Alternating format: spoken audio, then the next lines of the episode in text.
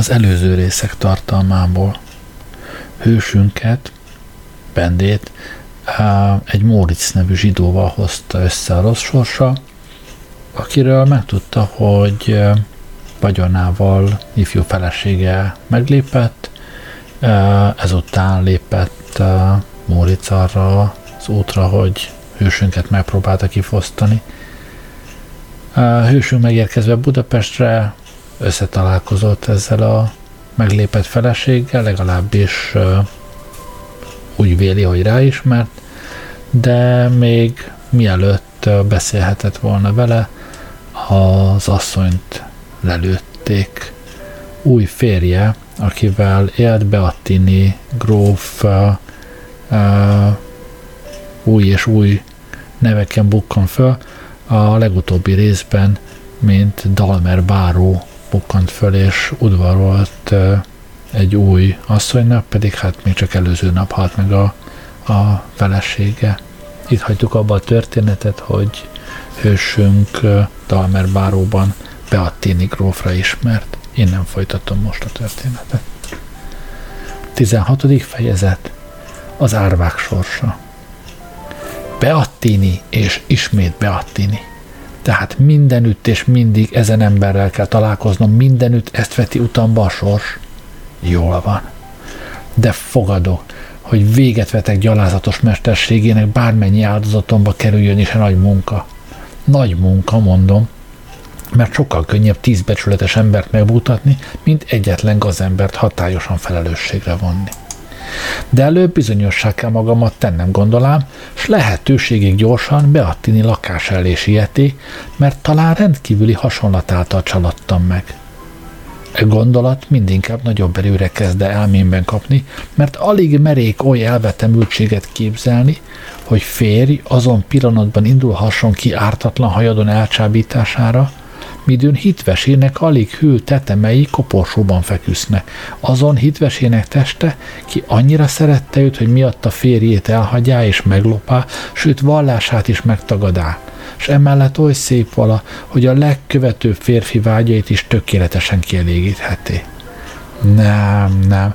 Az emberiség érdekében mondom, így elvetemültséget nem merek hinni, mielőtt kézzel foghatólag nem győződöm meg igazsága felől. Végre a kapuhoz érvék, de zárva találám. Hosszas kopogás után a kertész kiszóla. Ki az? A gróffal kell szólanom. Nem lehet. Miért? Halott van a háznál. Éppen azért kell bemennem. Nem lehet. Fogja el borravalót és bocsásson be. Meg van tiltva. Csak erre feleljen, tehát itthon van a gróf? Igen. Igazán? En, ne faggasson az úr, nem vagyok iskolás gyermek. Ez szók után a te kertész távozik, és most ismét nem tudám, mit kelljen gondolnom.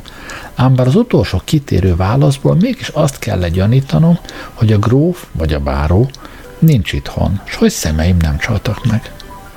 Eleinte várakozni akarék azon határozattal, hogy számadásra vonom őt visszatértekor.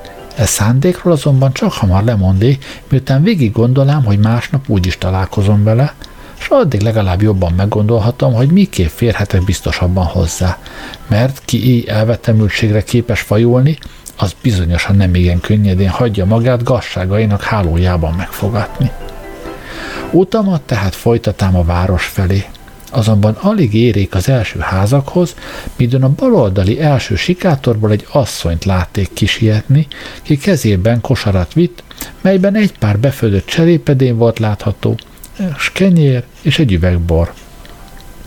Ugye a Király utcában lakik be a Téni gróf, a Király utca külső végén, amíg nagyjából a, a lövöldet térig ért ki, akkor a Király utca utána már mezők voltak a Városligetig, meg kertészete. Tehát ez a Király utca egyik mellékutcájában lehetett egészen közel a lövöldetérhez. Egy pár befőzött cserépedén volt látható, s kenyér és egy üvegbor. Ezt magában véve nem tarthattam volna feltűnőne, mert alkalmasint férjének vitt ebédet, ki valahol dolgozott. De minél inkább közelíte az asszony, annál világosabban kezdék vonásaira emlékezni. Megállék tehát, hogy sejtésem igazságáról meggyőződhessem. Az asszony közelítvén, s rámemelvén szemeit meglepetés hangján szóla. Nagyságos uram, jól látok-e? A menyecske valóban jól látott, s én sem csalatkoztam. Azon csárdás felesége volt ő, kinél életem olyan nagy veszélyben forgott alföldi utazásom alkalmával, midőn a gyalázatos Móric által elárultattam.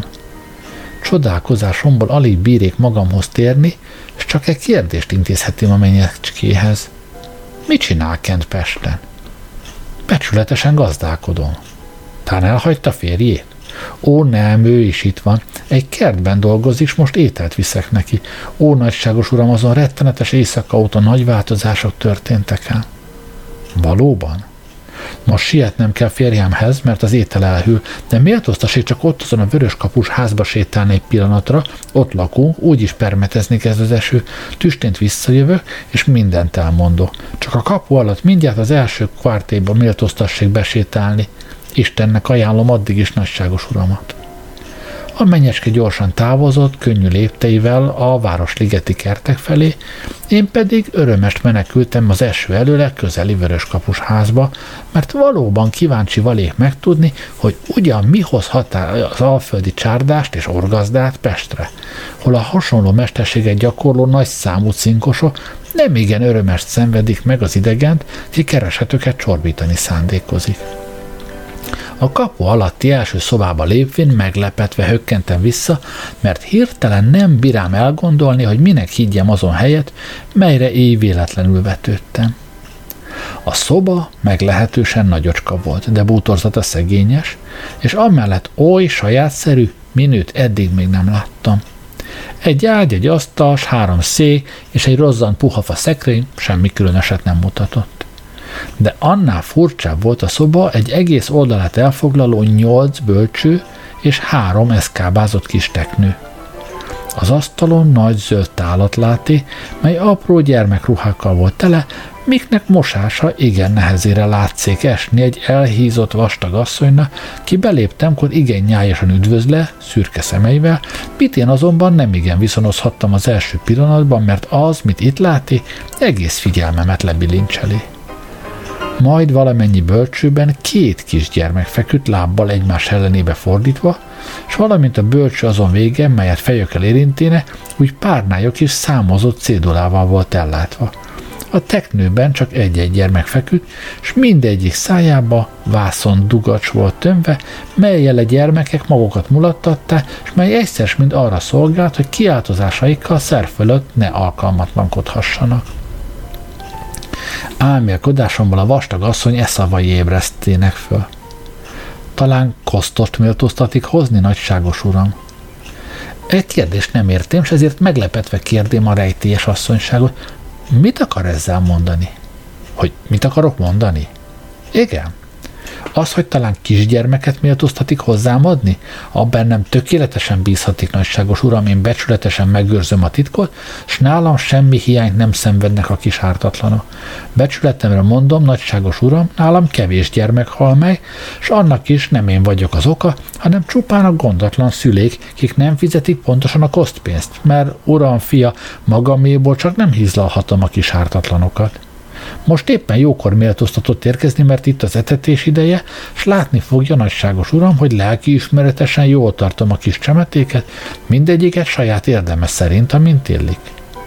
A fecsegő asszony ezen előadása annyira kíváncsivá tűn, hogy e szókra fakadtam. Ám, lássuk tehát. Tüstént, tüstént, ó, nálam igen nagy a rend, minden óra szerint megy, mint a kis katonáknál. Tisztázás, füröztés, étel és alvás, minden pontosan és óra szerint, mert ez tartja egészségben a gyermekeket, míg más helyeken a gondatlanság és rondaság miatt többnyire idő előtt vesznek el. E szók után távozott az asszony, és kevés pillanat múlva jókora tányérral tért vissza, mely tele volt valami fakószínű valamivel, mit első pillanatra csizmadia csiriznek gondolé, mi azonban füstölge, és így alkalmasint más valami lehet-e. A bőbeszédő asszony széket törlött meg számomra kötényével, aztán pedig fakanalat vett elő az ablakpárkányon heverő fésű mellől, és a füstölgő fakószínű valamibe dugál. Ah, Ez tehát nem csirisz, hanem étel, gondolám, és véleményemben csak ugyan nem csalatkozám, mert a kövérasszony nagy önelégültséggel szóla. Íme nagyságos uram, ez vizes pempő. Vízből és lisztből van készítve, az igaz, de azért tisztán és jól. Ezt a szegény kosztosok kapják, kikért hónaponként csak 6 forintot és egy font szappant fizetnek.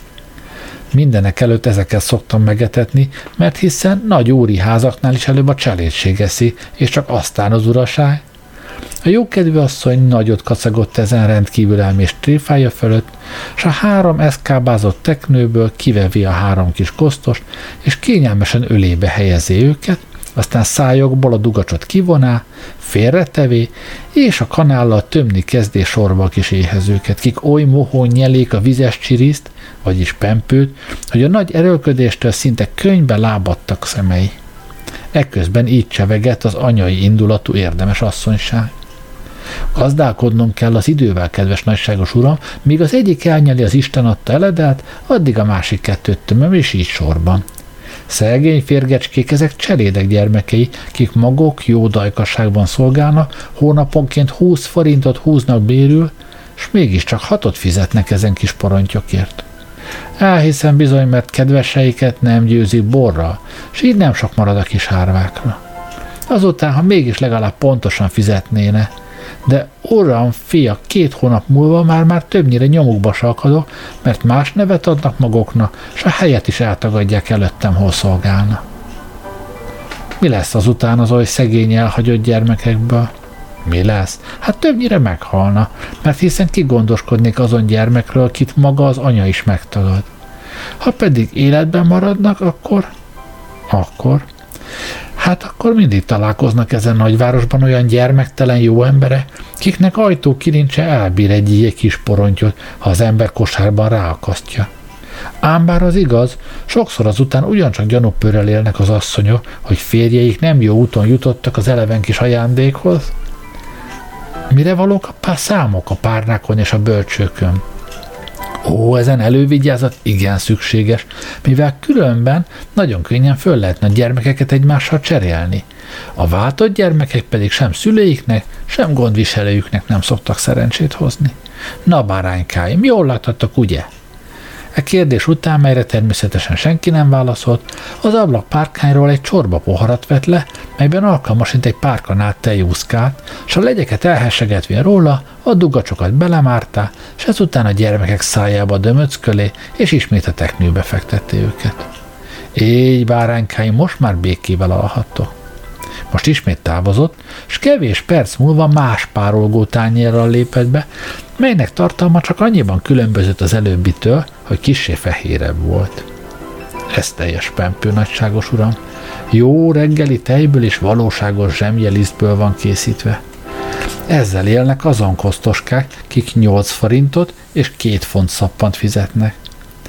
Ezek részint magas prangú cselédek, részint pedig olyan gyermekei, akik egész napon át annyira el vannak sétálással és egyéb dologgal foglalva, hogy nem érhetnek rá gyermekeikkel bíbelődni. Mondhatom, nagyságos uram, hogy bizony kevés hasznom van belőlük, mert hiszen azt a nyolc rossz forintot a tej maga is mind fölemészti. De hiába keresztény az ember és lágy a szíve. A lágy szívű keresztény asszony a bölcsőkhöz ment, és ismét hármával tömte a kosztosokat, mint ismét a dugacs bemártása és szájba tömése követett. Az egyik bölcsőnél azonban igen meghökkent és csodálkozva csapá össze súlyos kezeit. Mi történt, kérdém őt kíváncsian. Soha bizony, ki hitte volna ezt?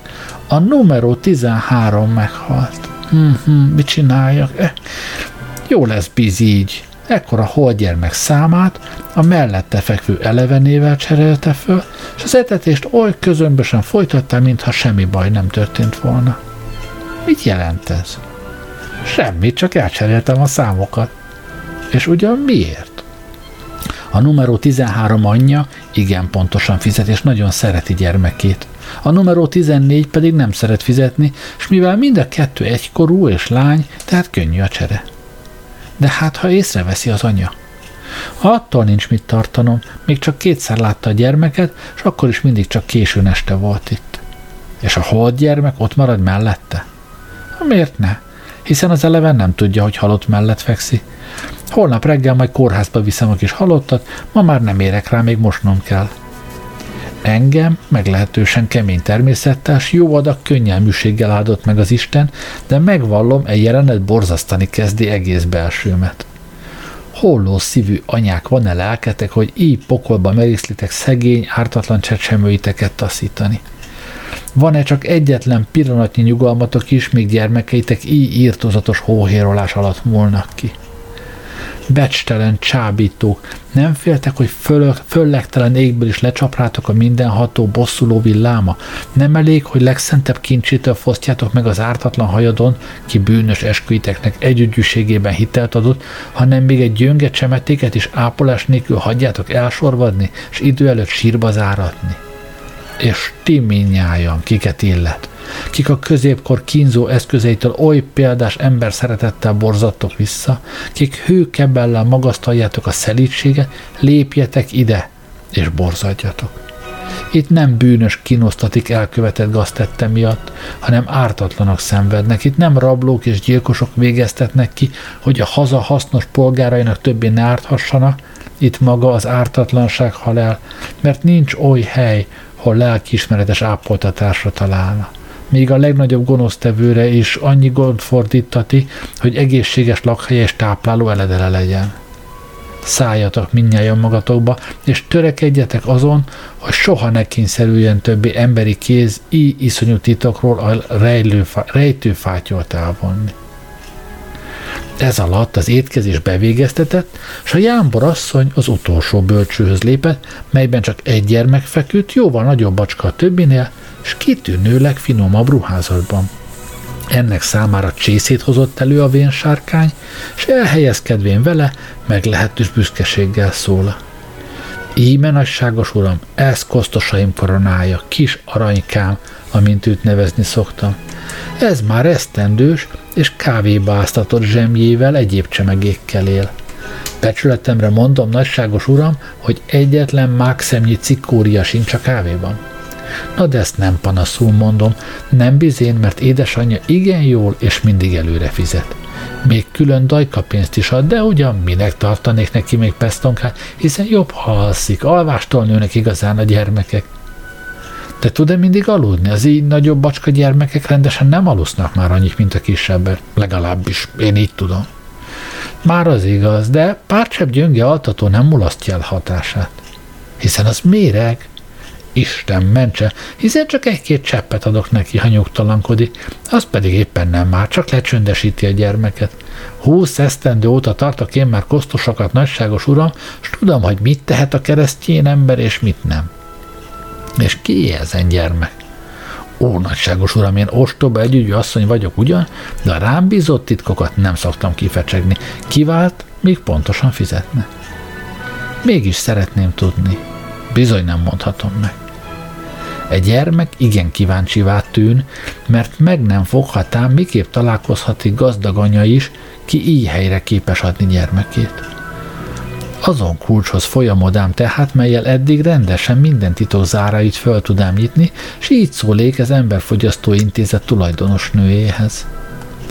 A gyermek oly szép, hogy nagyon kíváncsi vagyok kilétét megtudni. Mit gondol, nem szép ezen 10 forintos? Ó, még egészen új. Ám vegye és ilyen, mit tud a gyermekről? Az bizony nem sok nagyságos uram, de annyit mégis mondhatok, hogy fiú, és neve Móric. Ki hozta ide? Egy ilyen szép asszony. Az anya? Igen. És nem tudja nevét? Nem. Azt sem, hogy hol lakik? Nem. Azóta nem volt itt az anya? Nem. Hát ki hozza a pénzt? Egy cifra inas. Nem lehetne attól a titkot valamiképp kitudni? Ó, a halnál is némább az, de mivel a nagyságos úr oly kegyes volt irántam, tehát még egyet mondhatok. Füröztéskor azt vettem észre, hogy... Hogy? Hogy a fiúcska zsidó. Micsoda? Valósággal úgy van. Ez különös. Nekem is nagyon föltűnt, mit látok? Hol? Az utca túlsó oldalán sietve megy a város felé, azon inas, ki a pénzt rendesen hozza. Ott az? Igen. Szent Isten, ismét? Talán ismeri nagyságos uram, az ég szerelmért kérem, el ne áruljon. Legyen nyugodt. Elveszteném a jó kosztost, ha mondom, legyen nyugodt. E szók után kalapomat vevém, s a borzasztó intézetet elhagyám, melyben ismét új fonalára akadtam azon hálóna, melybe oly titok teljesen bonyolódtam, mióta Móriczal az Alföldön találkozál. Most ismét különféle terve és gondolatok csatáztak agyamban.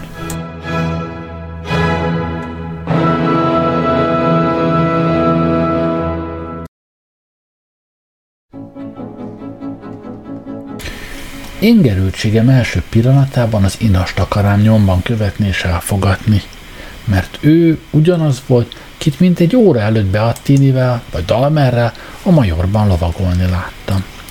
A gyermek neve Móric volt, se gyermek zsidó, és a gróf vagy báró inasa hozta tartásáért pénzt. E gondolatok össze-vissza zavarodtak elmémben, és teljességgel nem tudtam azokat tisztába hozni. Móric nekem szót sem mond a gyermekről, és a fiúcska mégis zsidó, és a neve Móric. Holnap minden, tisztába fog, minden iránt tisztába fogok jönni, gondolám, és előbbi szándékomról lemondék, nem akarván különben is az inas üldözése által zajt és botrányt okozni az utcán. Éppen távozni akarék a házból, midőn a csárdás felesége sietve lépett be a kapun, és igen nyájasan szóla. Bocsásson meg, nagyságos uram, hogy oly sokáig várakoztatám, nem szabadulhattam előbb uramtól. Ő is alázatosan köszönti a nagyságos urat. Köszönöm, köszönöm, jó asszony, de az eső elállott, és az idő eljárt, nekem most már mennem kell. Ó, nagyságos uram, csak egy parányit tessék legalább szerény hajlékunkba sétálni. Majd eljövök máskor, talán már holnap. Pedig szerettem volna elmondani, hogy mi történt rajtunk, és egy pohár jó tejjel is szolgálhatnék ám a nagyságos úrnak, mert én most teljes asszony vagyok. Valóban, és a férje mégis dolgozni jár, hiszen a teljes asszonyok különben jól bírják magukat. Igen ám, akik tudnak már a tejjel bánni, de én még csak annyit tudok, hogy hamuzsírral kell a habot csinálni. Majd ha egyszer minden teljes titkot kitanulok, akkor bizonyosan könnyebben fogunk mozogni, mint most de meg úgy is jobban szeretem, ha az emberem szorgalmasan dolgozik, mintha henyeségből ismét előbbi kenyerére térne vissza, mert hely, nagyságos uram, az alföld nagyám, de azért mégsem tudom, hogy ott van-e több zsivány, vagy itt. Igaz. Hát miért hagyták el a csárdát? Inkább a csárda hagyott el minket. Hogyan? Igen ám, Móricz zsidó fölgyújtotta. Móricz? Az bizony, még ugyanazon éjjel, mely előtt a nagyságos úr elhagyott bennünket. Szörnyű.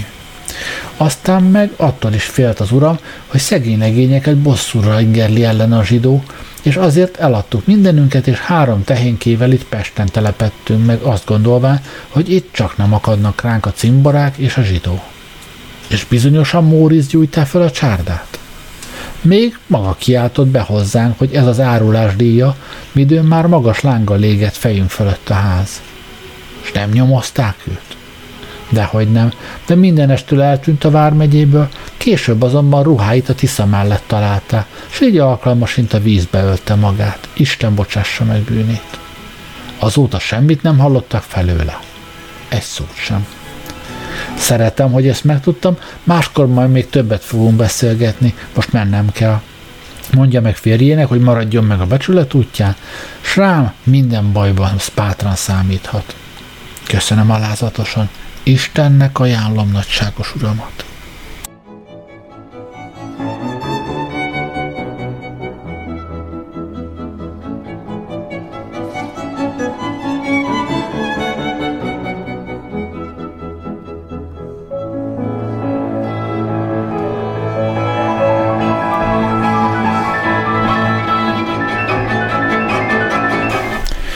17. fejezet Prokátor, fiskális és ügyvéd Megvallom, első pillanatban szinte elkedvetlenültem, meddig valószínűnek tartám, hogy Móricz bűnsúlya alatt összeroskadván kétségbe esett, s a Tisza hullámaiba temetkezett.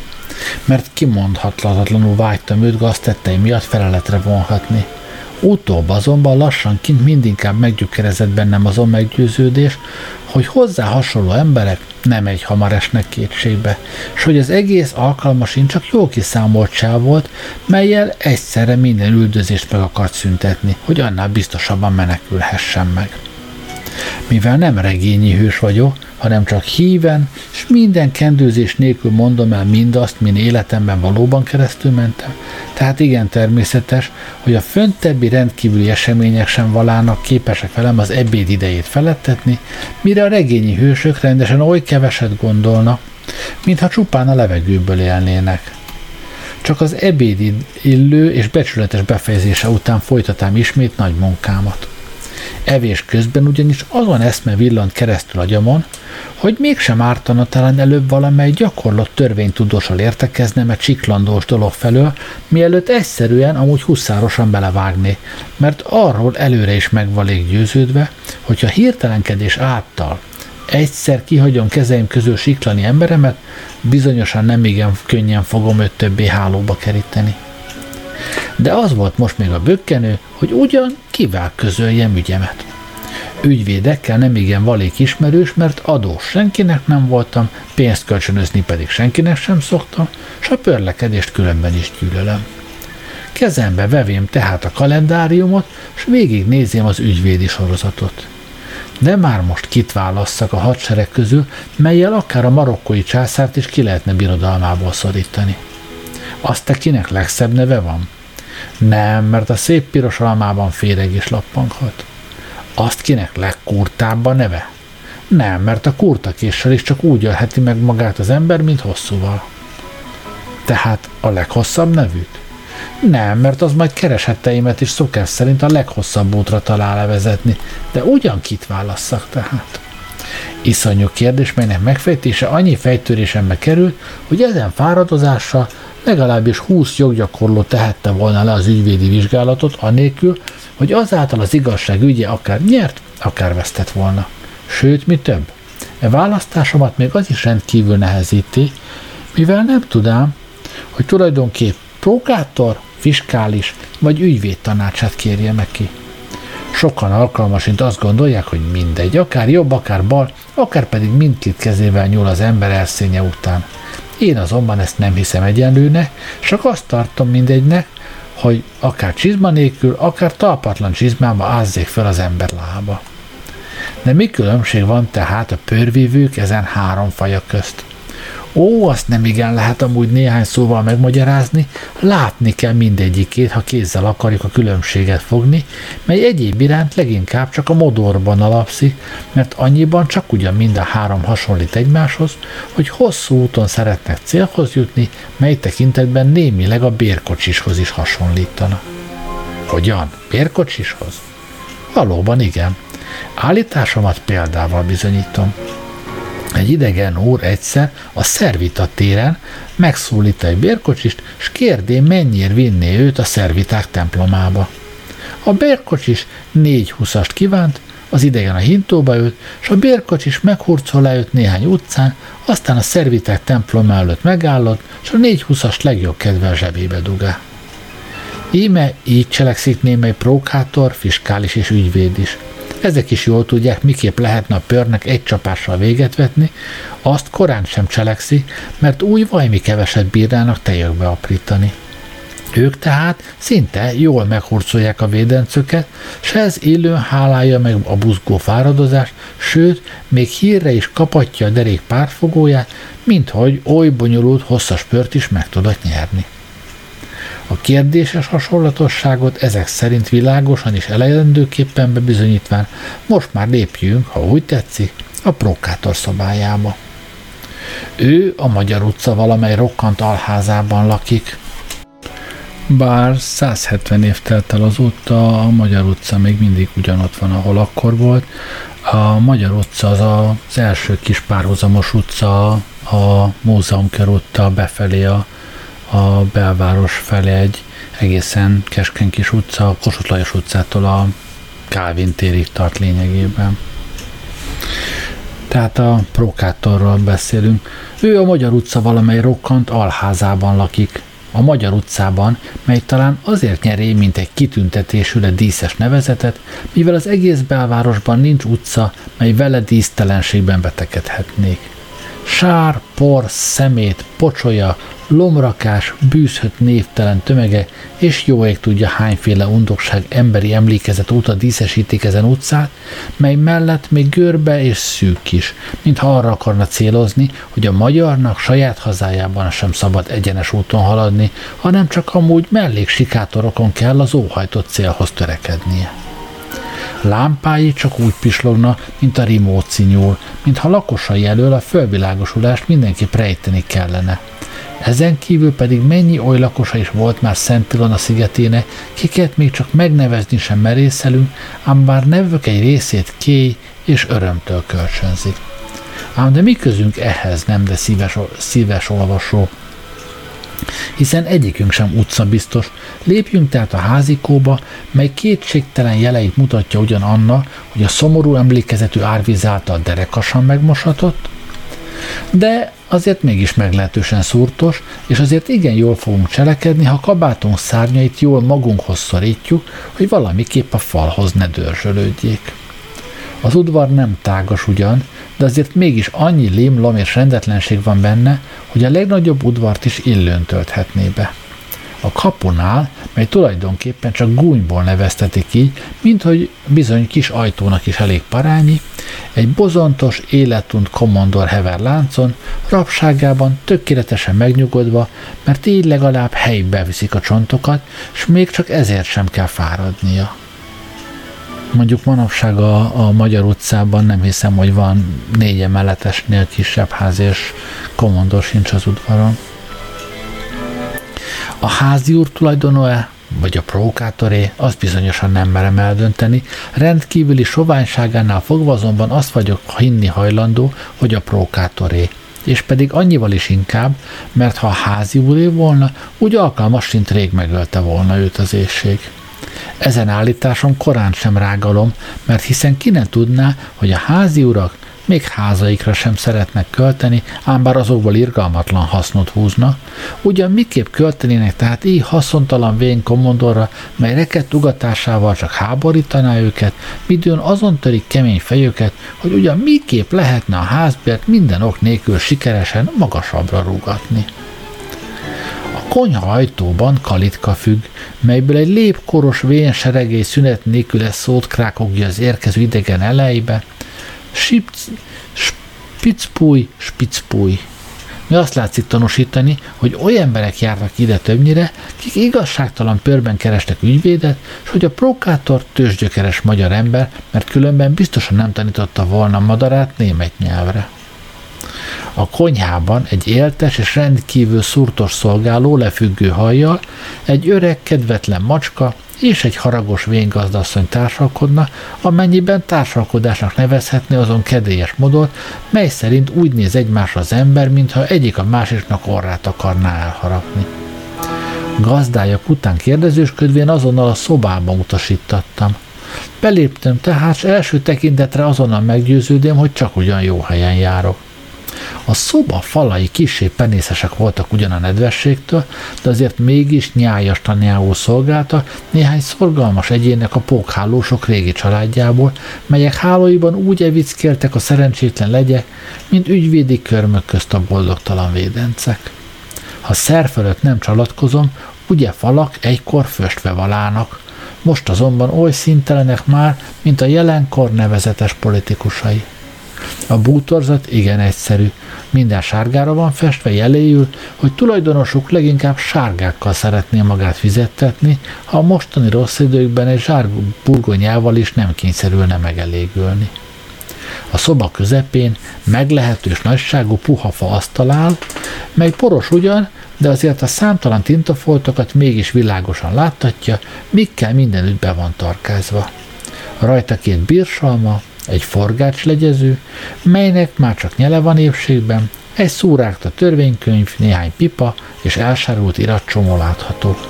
Emellett természetesen az öblös tintartartó sem hiányzik, mely azonban annyira be van száradva, hogy alkalmasint igen rég nem használtatott már. Az asztal előtt szalmafonadékú, igen kényelmes pamlag állott, 14. Lajos francia király idejének divatja szerint, és ezen igen nagy becsű régiségen, mely bizonyosan éppen emiatt egy, ár, egy árverésen sem fog elkelni, kedélyes nyugalommal ül a prókátor. Feje már rég őszbe csavarodott volna, ha parókát nem viselne. Így azonban csak vörössé változott a hajdan fekete paróka az idő mostohatásága következtében. Bajusza ellenben egészen őszvala, és igen szomorúan árnyékolá be a pipaszár felső végét, mit szájában tart, amíg a hasó végén az iszonyú terjedelmű pipa nem a szőnyegen ugyan, hanem mégis a súrolatlan padlón nyugodott. A pipából sűrű füst, a kebelből nehéz sóhajok, a fejből pedig régi gondolatok szállongtak föl. Az egyik kéz a pipaszárat tartá, a másik pedig a zsebben keresett valamit, mit teljességgel nem találhatott meg. Az asztal mellett egy pintes üveg állott, melyben alkalmasint tinta volt, mert hogy az érdemes prókátor délután is vörösborral élne, azt a világért sem merném ráfogni. Rövid üdvözlet után nevemet elmondván székre mutatott a prókátor azon kezével, mely előbb zsebében motozott és ünnepélyesen szól. Miben lehetek szolgálatára, domine spectabilis?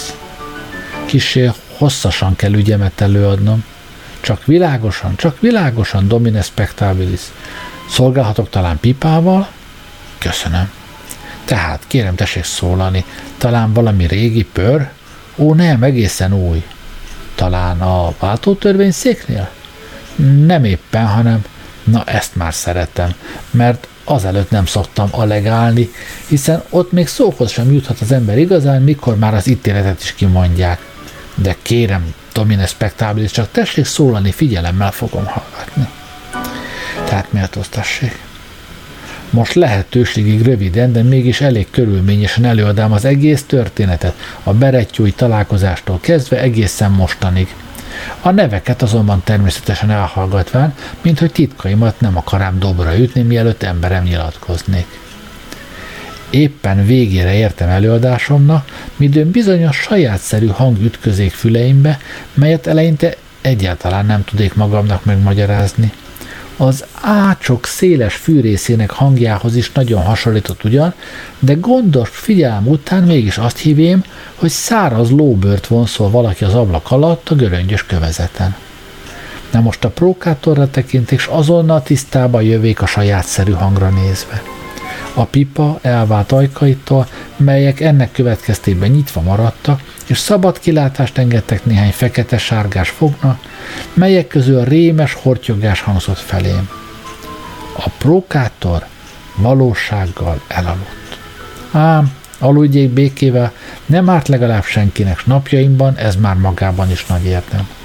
Bár akkor is inkább aludnék a derék prókátor, midőn heti vásári napokon a Duna partját, Kecskeméti kaput és Kerepesi utat végig barangolja, s a tojásos és baromfias kocsik közt gondosan fülel és hallgatózik, hogy nem lehetne János gazdát vagy Misa szomszédot valamiképp pörlekedésre bírni, és ezáltal előre is néhány pár tojásra vagy csirkére szert tenni, s utóbb tőlük az egyetlen tinó árát is kicsikarni azon épületes ürügy alatt, hogy bizony még az igazság szekere is elakad, ha nem kenik. Tehát csak aludjék önderék prókátor úr, és ne izgassa többé egymás ellen az együgyű parasztokat csupán azonokból, hogy legyen otthon mit állítania a tűz mellé. A prókátorral tehát e szerint nem is boldogulhattam, most már ennél fogva ilyen természetes, hogy a fiskális következzé, kinél tanácsot akarék kérni.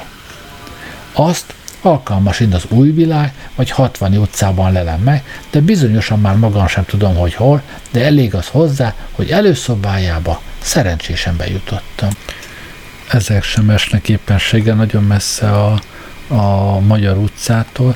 A az új világ utca az a mai Szemmelweis utca, tehát éppen csak át kell menni a Kossuth Lajos utcán, a Magyar utcából szembe a túloldalra, ez a, a mai Madács körúttal párhuzamos első utca a belvárosban. A 60 utca pedig maga a Kossuth Lajos utca, csak hát akkoriban az még nem volt olyan széles, ugye most ez a Rákóczi útnak a, az Erzsébet híd felé eső folytatása, nem volt olyan széles nagy utca, 60 utca, hanem ugyanolyan kis hiszlet belvárosi utca volt, mint a, a többi a környéken. Tehát a fiskális vagy a, a, az új világ vagy a 60 utcában lehet megtalálni. Első pillanatra azt hívém, hogy csalatkoztam, s fiskális helyett orvoshoz jutottam, mert az előszobában több ember ült, kik bebocsátásra látszottak várakozni, miképp azt különben orvosok előszobáiban tapasztalhatni. És a véleményemben még az is megerősített, hogy ezen még többnyire fiatal férfia, mint meglehetősen rossz színben valána, mintha éppen csak most gázoltak volna keresztül a nagybőtön. Néhány kérdés után azonban megtudám, hogy mindezek részint hivatalt, írási munkát, részint pedig kölcsönpénzeket keresne, miket a fiskális úr mindenkinek minden minőségben és mennyiségben szerezni tud, miképp azt rendesen valamennyi hírlapban sűrűn jelentgetni szokta. Már ez hasznos ember, fogják alkalmasint sokan gondolni, és annyiban csak ugyan igazuk is van, hogy magának meglehetős hasznot tud hajtani. Ő tudnélik igen ügyes ember, s többi közt ífogásokat gyakorol. Több fiatal emberrel igen nyájasan tudatja, hogy valahol igen kedvező feltételek mellett írnoki hivatal ürült meg, s hogy annál fogva próbaírást kívánnak. Az ifjak, kik közül természetesen egyik sem tud semmit a másikról, megkapják a sok írnivalót, el is végzik szépen, szépen ingyen, a fiskális pedig jól megfizetteti magát érette, és azután vállát szánakozólag vonogatva egymás után tudatja az ifjakkal, hogy a hivatalt más nyert el. Továbbá ezen fiskális százezreket is tud törvényes kamatra szerezni, legalább ő úgy hirdeti, és így igen természetes, hogy sok olyan ember látogatja őt meg, ki öröklött vagyonának minél előbb szeretne nyakára hágni. Ekkor a fiskális és pénzkereső közt körülbelül így párbeszéd megy véghez. Mit méltózhatik parancsolni? Pénzt szeretnék fölvenni. Ó, azzal szolgálhatok. Örvendek. Mennyit méltóztatik? Csak tízezret. Csekkési holnapra meg lesz. Tehát számíthatok rá? Bizonyosan. Ajánlom magamat. Kérem a beiratási díj 10 forint, és ezen kívül mellékköltségek fejében még 5 forintot méltóztassék fizetni. Itt van. Köszönöm. Ami engem illet, én fáradozásomért egy fillért sem követelek. Ó, kérem, majd megszolgálom szívességét. Ezzel a pénzkereső távozik, s másnap legjobb reményekkel jön vissza, de ekkor a fiskális oly írtuzatos föltételeket szab elő, mik alatt a pénzt kölcsönöztetni fogna, hogy azokat teljességgel nem fogadhatja el. És éppen ez az, mit a fiskális óhajtott, mert alkalmasint 5 forintot sem igen tudna szerezni, mint hogy csak zsidóskodni tud, de azon ügyességgel korán sem bír, melyel a zsidók és még mások is a pénzszerzési mesterséget gyakorolják. De ez nem baj, mert ő zsebébe rejti a 15 forintot, és ennél többet nem is kívánt. Ezen adatokat csak később tudám ugyan meg, de mégis szükségesnek látám előre elmondani, hogy legalább tudja a szíves olvasó, mi derék férfi szobájába lépünk. A szoba elég nagy, s keskeny szűnyegekkel van borítva, melyek a fiskális hazafiságát igen szép színben tüntetik elő, mert első pillanatra mindenki tökéletesen meggyőződheti, hogy ezen szűnyegek valóságos Árva vármegyei csíkos pokróca következésképp a hazai műipar készítményei. A falakon nem függenek képe, mert a fiskális nem szereti a függést.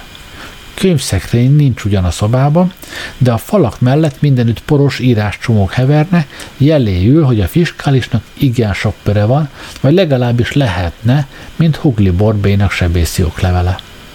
A hosszú asztal szinte írományokkal, s számtalan levéllel van megrakva, miáltal azt akarja a fiskális úr tanúsítani, hogy ő az egész világgal levelezésben áll, ám bár vannak rágalmazók, akik azt hiszi, hogy majd valamennyi boríték csak üres papírt fedez.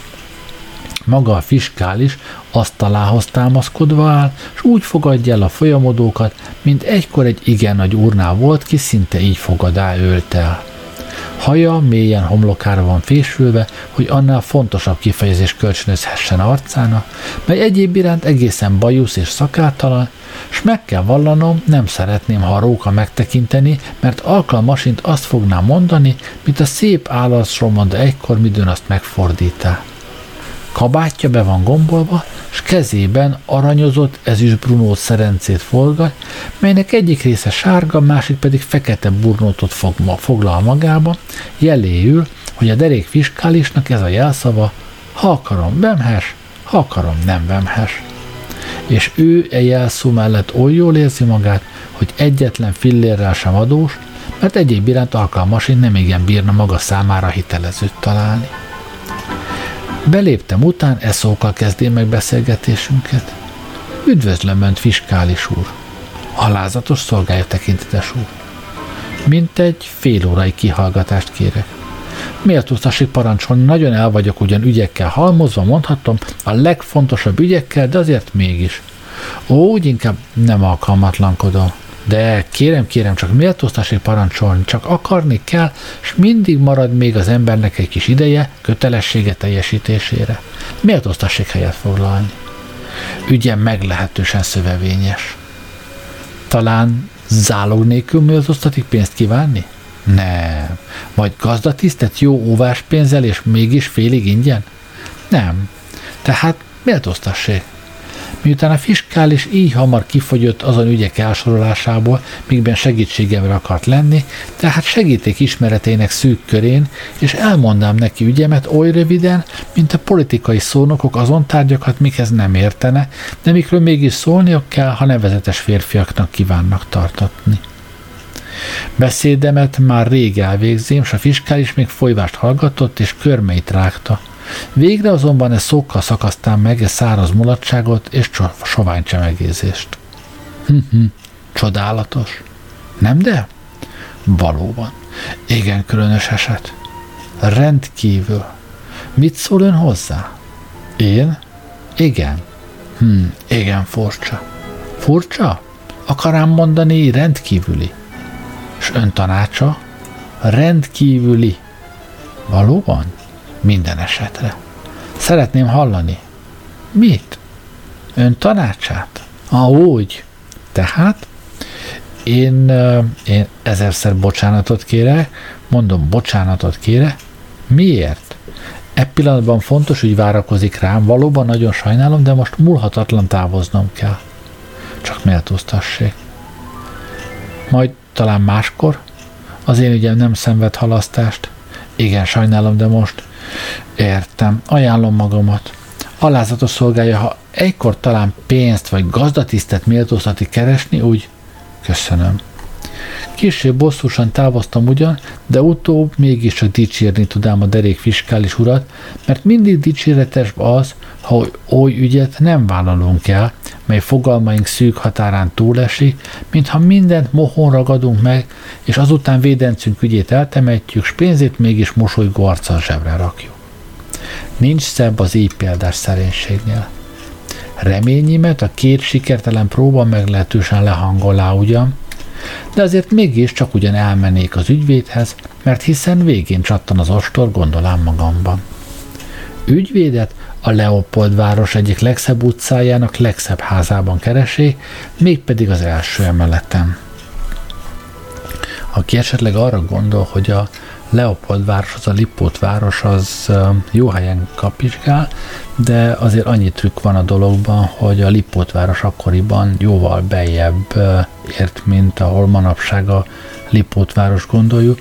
A, ugye ma ugye a Lipót város az a Nagykörúton kívül kezdődik a, a Pesti Dunaparton, a, akkoriban a Lipót város egészen a hát lényegében a mai József Attila utca vonaláig beért, és azt mind Lipótvárosnak hívta. Tehát ami a közvetlen belvároson túl északra terült el, az, az mind a Lipótváros volt. Tehát ügyvédet a Lipótváros Ügyvédet a Leopold város egyik legszebb utcájának legszebb házában keresi, mégpedig az első emeleten. Az előszobában néhány azt is tudni kell, ugye, hogy a, a korabeli bérházakban az első emelet volt a, a legrangosabb hely. A földszinten ugye jobbára üzlethelyiségek, ilyesmi volt, a fölse, fönnebbi emeleteken pedig már szegényebbek laktak, az első emelet volt az igazán menő hely. Az előszobában néhány nagy hazafinak aranyrámás arcképe és egy bodrozott fejű csinos inas által fogadtattam, ki által bejelentetvén azonnal be is bocsáttattam. Az egész szoba német alföldi szűnyegekkel volt borítva, mely valamely Lerchenfeldi gyárból, s a rendkívül fényes burtorzat is legalább Stendel gyárából származott. A falat drága olajfestmények és képórák díszítették, és így azonnal tudhatám, hogy tulajdonképpen hányat ütött az óra.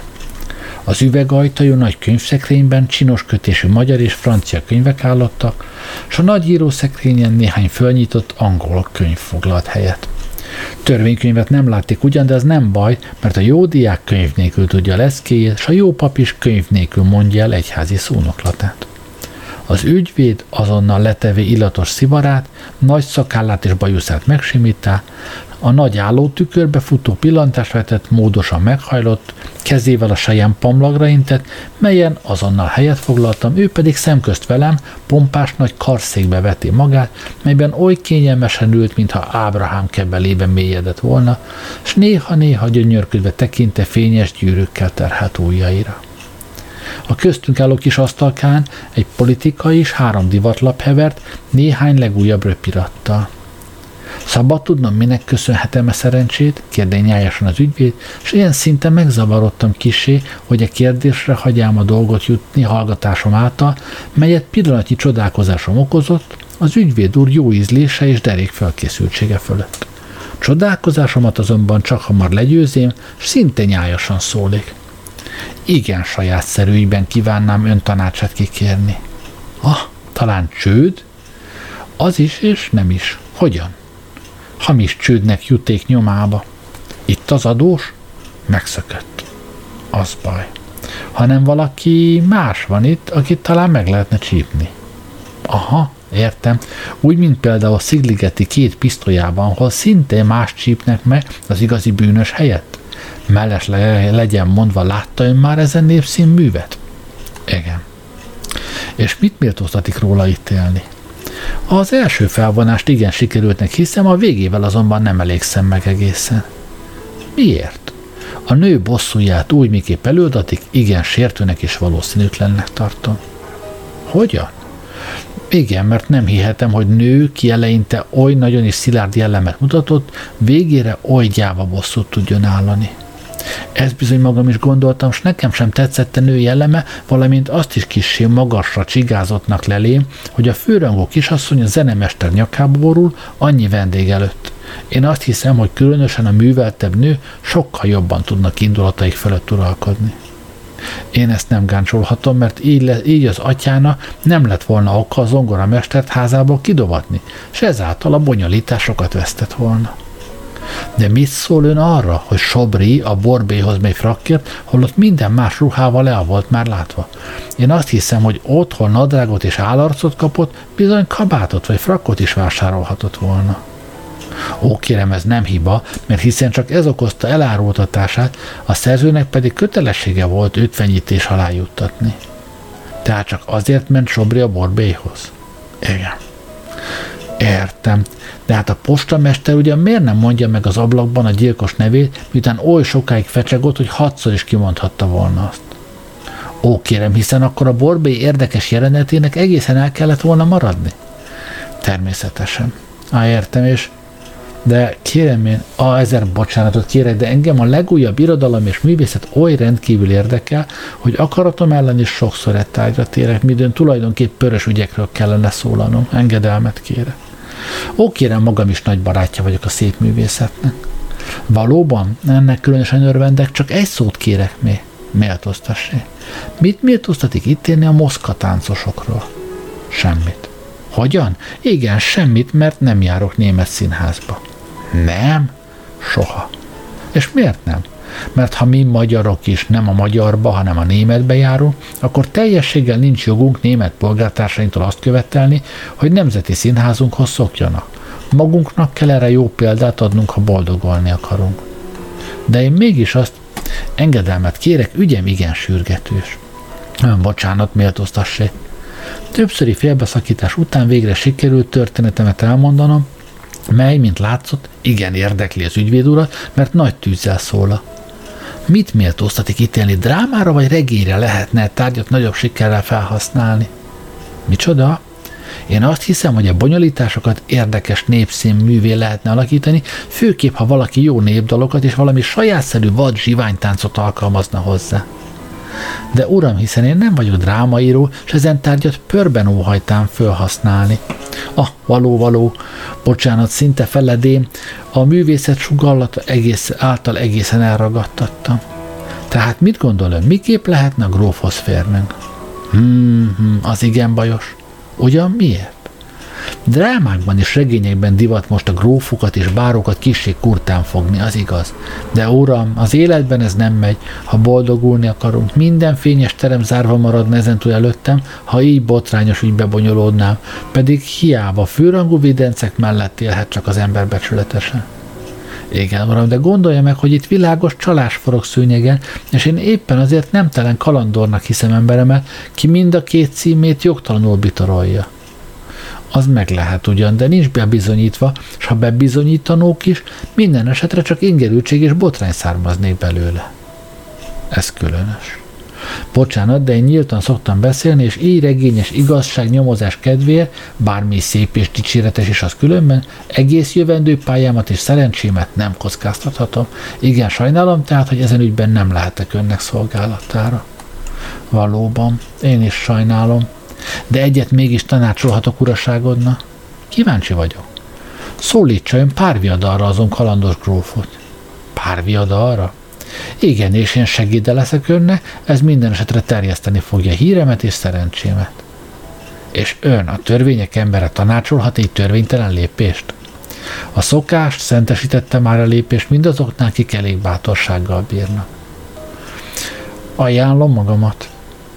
Gyorsan távozzál, mert attól tarték, hogy növekedő ingerültségemben végre csak ugyan párbajra vettem ülök, nem Beattinivel ugyan, hanem a szerencsét csinálni kívánó ügyvéddel. Ám bár egyéb iránt engesztelhetetlen ellensége vagyok minden párviadalnak. E kalandimat számos barátomnak beszélémmel, s szavaimnak alig akartak hitelt adni, többnyire azt állítva, hogy így három férfit alig találhatni Pesten.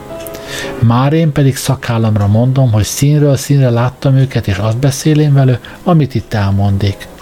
Egyéb iránt azt örömest elhiszem, hogy kívülök nem találtatik több ügyész Budapesten, ki hozzájuk hasonlítana. És ezt annyival is inkább erősen hiszem, mert ha többi férfi találtatnék itt, úgy a magyar pörlekedés valóban nem fogna oly példás rendel, oly általános, rendkívüli ügyismerettel, oly tiszta lelkiismeretességgel és oly példátlan részlehajhalatlansággal gyakoroltatni, mint most. Hát ennyi fért a mai adásba. Köszönöm, hogy velem voltatok ma este. Jó éjszakát kívánok. Gerlei Rádiózó.